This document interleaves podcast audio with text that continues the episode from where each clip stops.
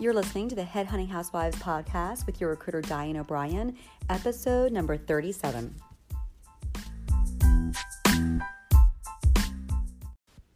Good morning, Headhunting Housewives. It is your recruiter Diane O'Brien. Happy Tuesday. It's another rainy Tuesday here in Philadelphia in February. Um, but today is going to be Tactical Tuesday, like we talked about, and we're going to get into talking about sorcery or sourcing, as they call it in headhunting. I call it sorcery sometimes because it feels like magic when you're trying to wait for the perfect candidate to come along for the perfect job that's on your desk. And it's never easy. And I know I spoke to some of you last week that talked about wanting to get a little refresher on sourcing candidates, and then we can get into screening candidates as well because when you really break down the different parts of recruiting, each part you like to dedicate some focus to. So, screening a resume, I think, is a little bit different than sourcing. Um, it's it's the next stage of it. But before you're even taking time to screen someone's resume, you're going to have to use that sorcery side of you, ladies. There's a little witchcraft and intuition involved in letting things allow them to come to you, let them be the way they're supposed to be. I always feel there's a perfect person for that perfect job. And when you try to force it, or try to hunt for them all day, or really find them and you're just digging through all the resumes, um, or trying to make somebody work that you talk to, and since you spend the time with them, you really want them to work, but they're just it's not feeling right, you have to really listen to your intuition when you're a recruiter, and especially if you're a sourcer.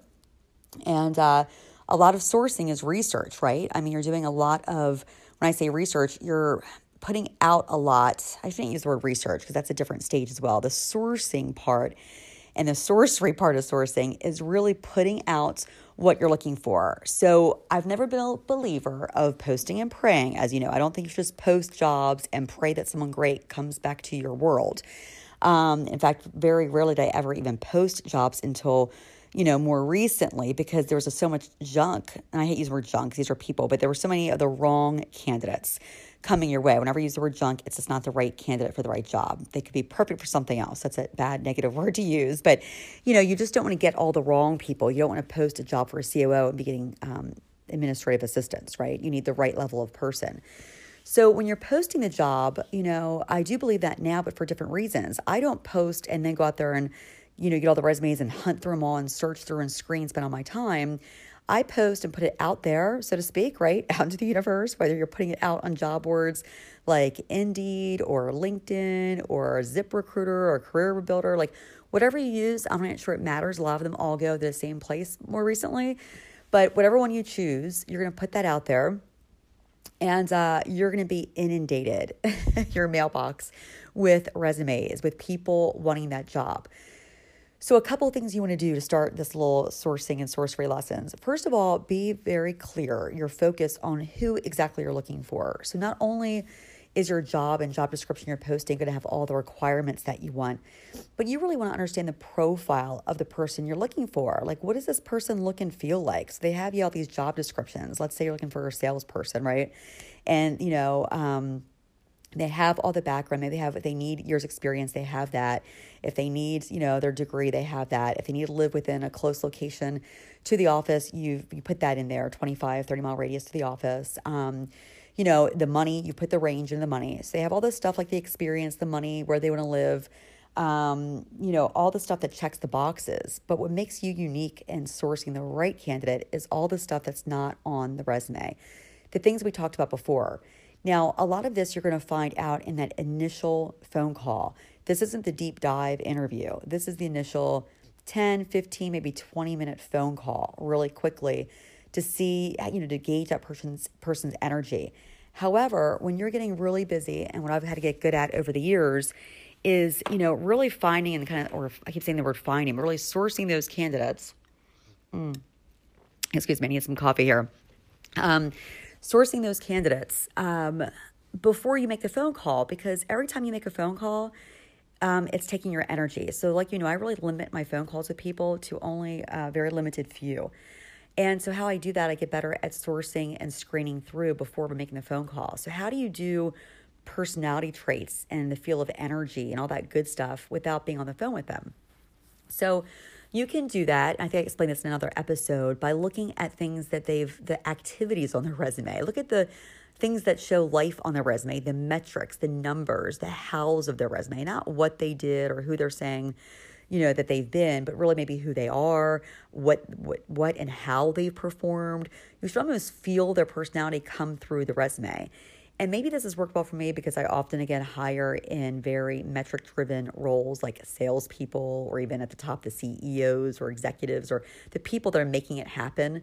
Um, you know, the integrators. I'm going to do a whole other episode on in- integrators, integration within a company. So uh, that's an important one for not just when you're hiring integrators, but also when you're the integrator.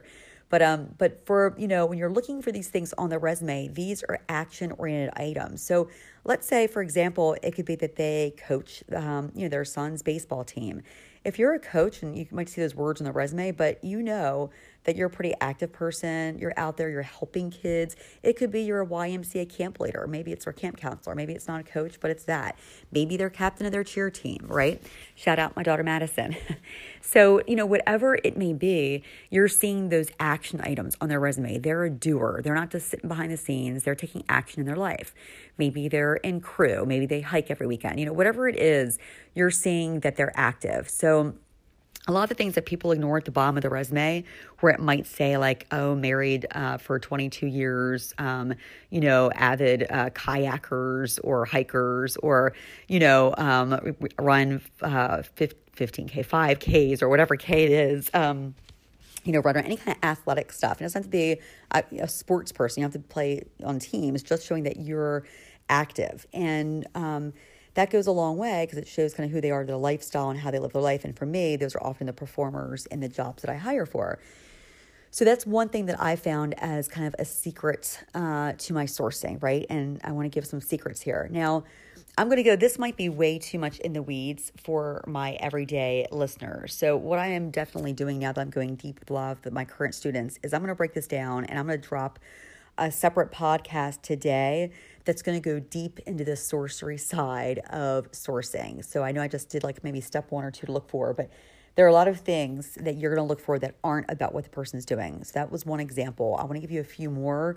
And then also some tips and tricks to when you find that great person and you want to send them to your hiring manager. It can't just be another submittal, right? How do you make that person stand out. So I'm going to go deeper into that, into some of the private groups with you. And the first one will be about this sourcing and sourcing because it's going to help you not just find the people quicker and faster. It'll actually mean they're finding you quicker and faster. You'll be attracting it, but also you're going to get to the right client that's going to receive that really well. So I'll talk about that more in my private group. But for today, to kind of go a little bit high level, because you know, sometimes I don't even like to go that deep on these calls this early in the morning. I should say that for my afternoon. Um, but I just want to keep focused on all of you out there that are listening that, you know, we are going to dive into the tactical stuff like the sourcing and how you find great candidates and attract them, like I just did. And then I'm going to go deeper in the groups to the real nitty gritty of how you're doing that. But just keep in mind as I go a little bit higher now, um, when you're not when you're off the resume, when you dive in to these times where you're really super focused, right? Like today, I am going to be focused on sourcing, not just for myself, but for the students I'm teaching, um, I'm going to have a private call today with um, some of you that will get an invite that I know are ready for the sourcing. And um, some of you I might even be inviting to help on some of, some of my live jobs that I have um, because you have a great background for that. And I just launched four new jobs yesterday on Monday. Monday's my launch day, as you know. Um, today's going to be the sourcing day and on the tactical side. Um, so we'll talk all through that, but I just want to give you an idea again of how the week will look and how you're setting that up as you dive into tactical. Because when you do dive in and you go down deep in it, when I do my work, when I focus, whether it's the sourcing side or the recruiting side or whatever it is, you know, I go deep and it's like I don't come up for air for a few hours, right?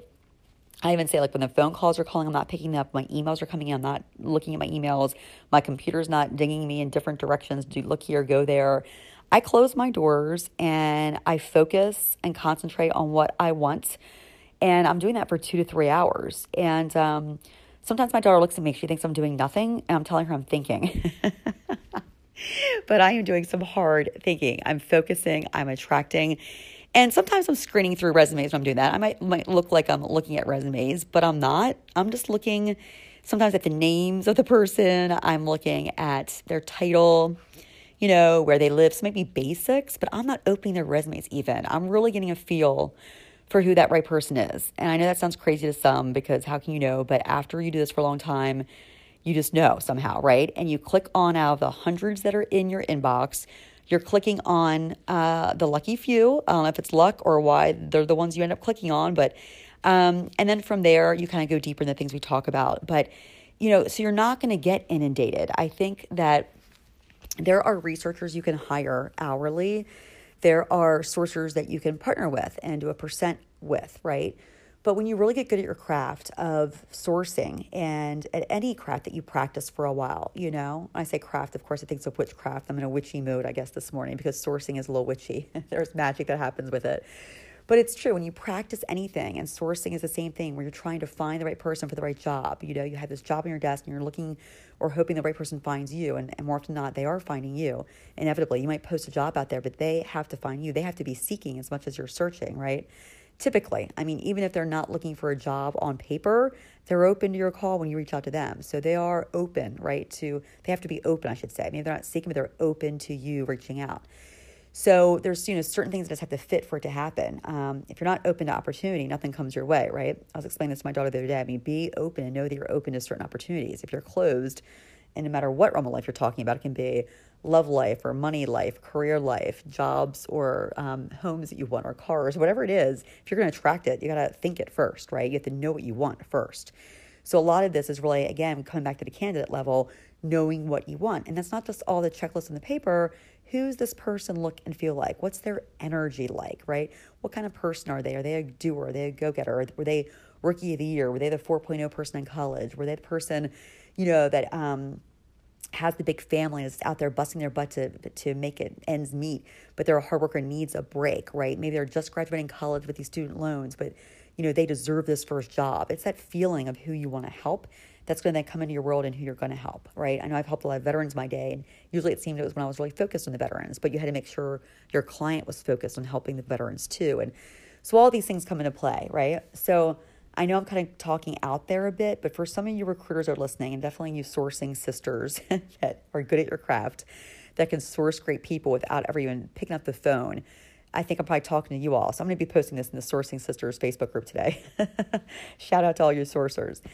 Um, so let me think here. Um, that's probably good enough because, again, I don't want to go too deep on these general calls for all of you that are my housewives you know, groups that just really want to gain a lot of inspiration and um, get ideas and just get help guided in different areas. Because again, all of you will be focused on different areas, and this might be too hyper sourcing for you. So again, I'm just going to leave it and making sure um, you're going to set things up to do it the right way, so it's not going to become overwhelming. Like you said, you might dive deep, like I mentioned, where you go in for two to three hours of super focus on it. However, and this isn't even the action part, this is just the thinking part and finding and searching and screening, like I said. So the next side will be once you have your small group of people, this isn't the hundreds of resumes, but this is the handful of people that feel right to you on your desk. Then we'll talk about um, a couple things, I guess. First, you will do a deeper screen on the resume um, but it's also how you're going to serve them up to your client because you your client gets so many submittals of candidates.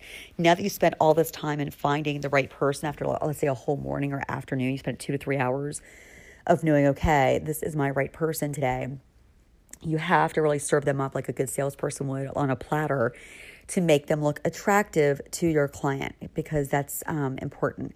And so we'll talk about that in another one. And then we'll also talk about um, when you interview them because that as a sourcer you might that might be your job um, where you do a quick interview or if you're you know if you just love the sourcing part and you pass that off to a recruiter to do that initial interview not even an interview it's more like a screen um, you know but then into the interview then you know whoever is doing that will talk about that because you want to keep that short sweet precise to get to the nitty gritty and again it's not just checking the boxes of salary location experience. It's all about energy what you're looking for and see if that's the right person. The better you get at that and that kind of energy work within this um, recruiting job i believe the more money you make. The better you'll get your job the quicker you'll find people. It'll be um, spooky. And so that's what it is, right? That's where the magic happens. But I, that's been my experience. So For those of you that can't relate, maybe I'm not talking to you, but those of you that can relate and you've found this to be true in recruiting, that you're who I'm speaking to.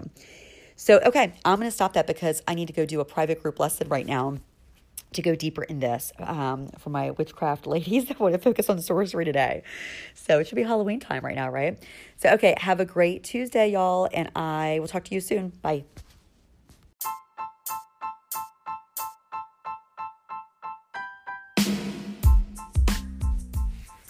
Hey, if you've enjoyed listening to this podcast, you have to come join us over at headhuntinghousewives.com.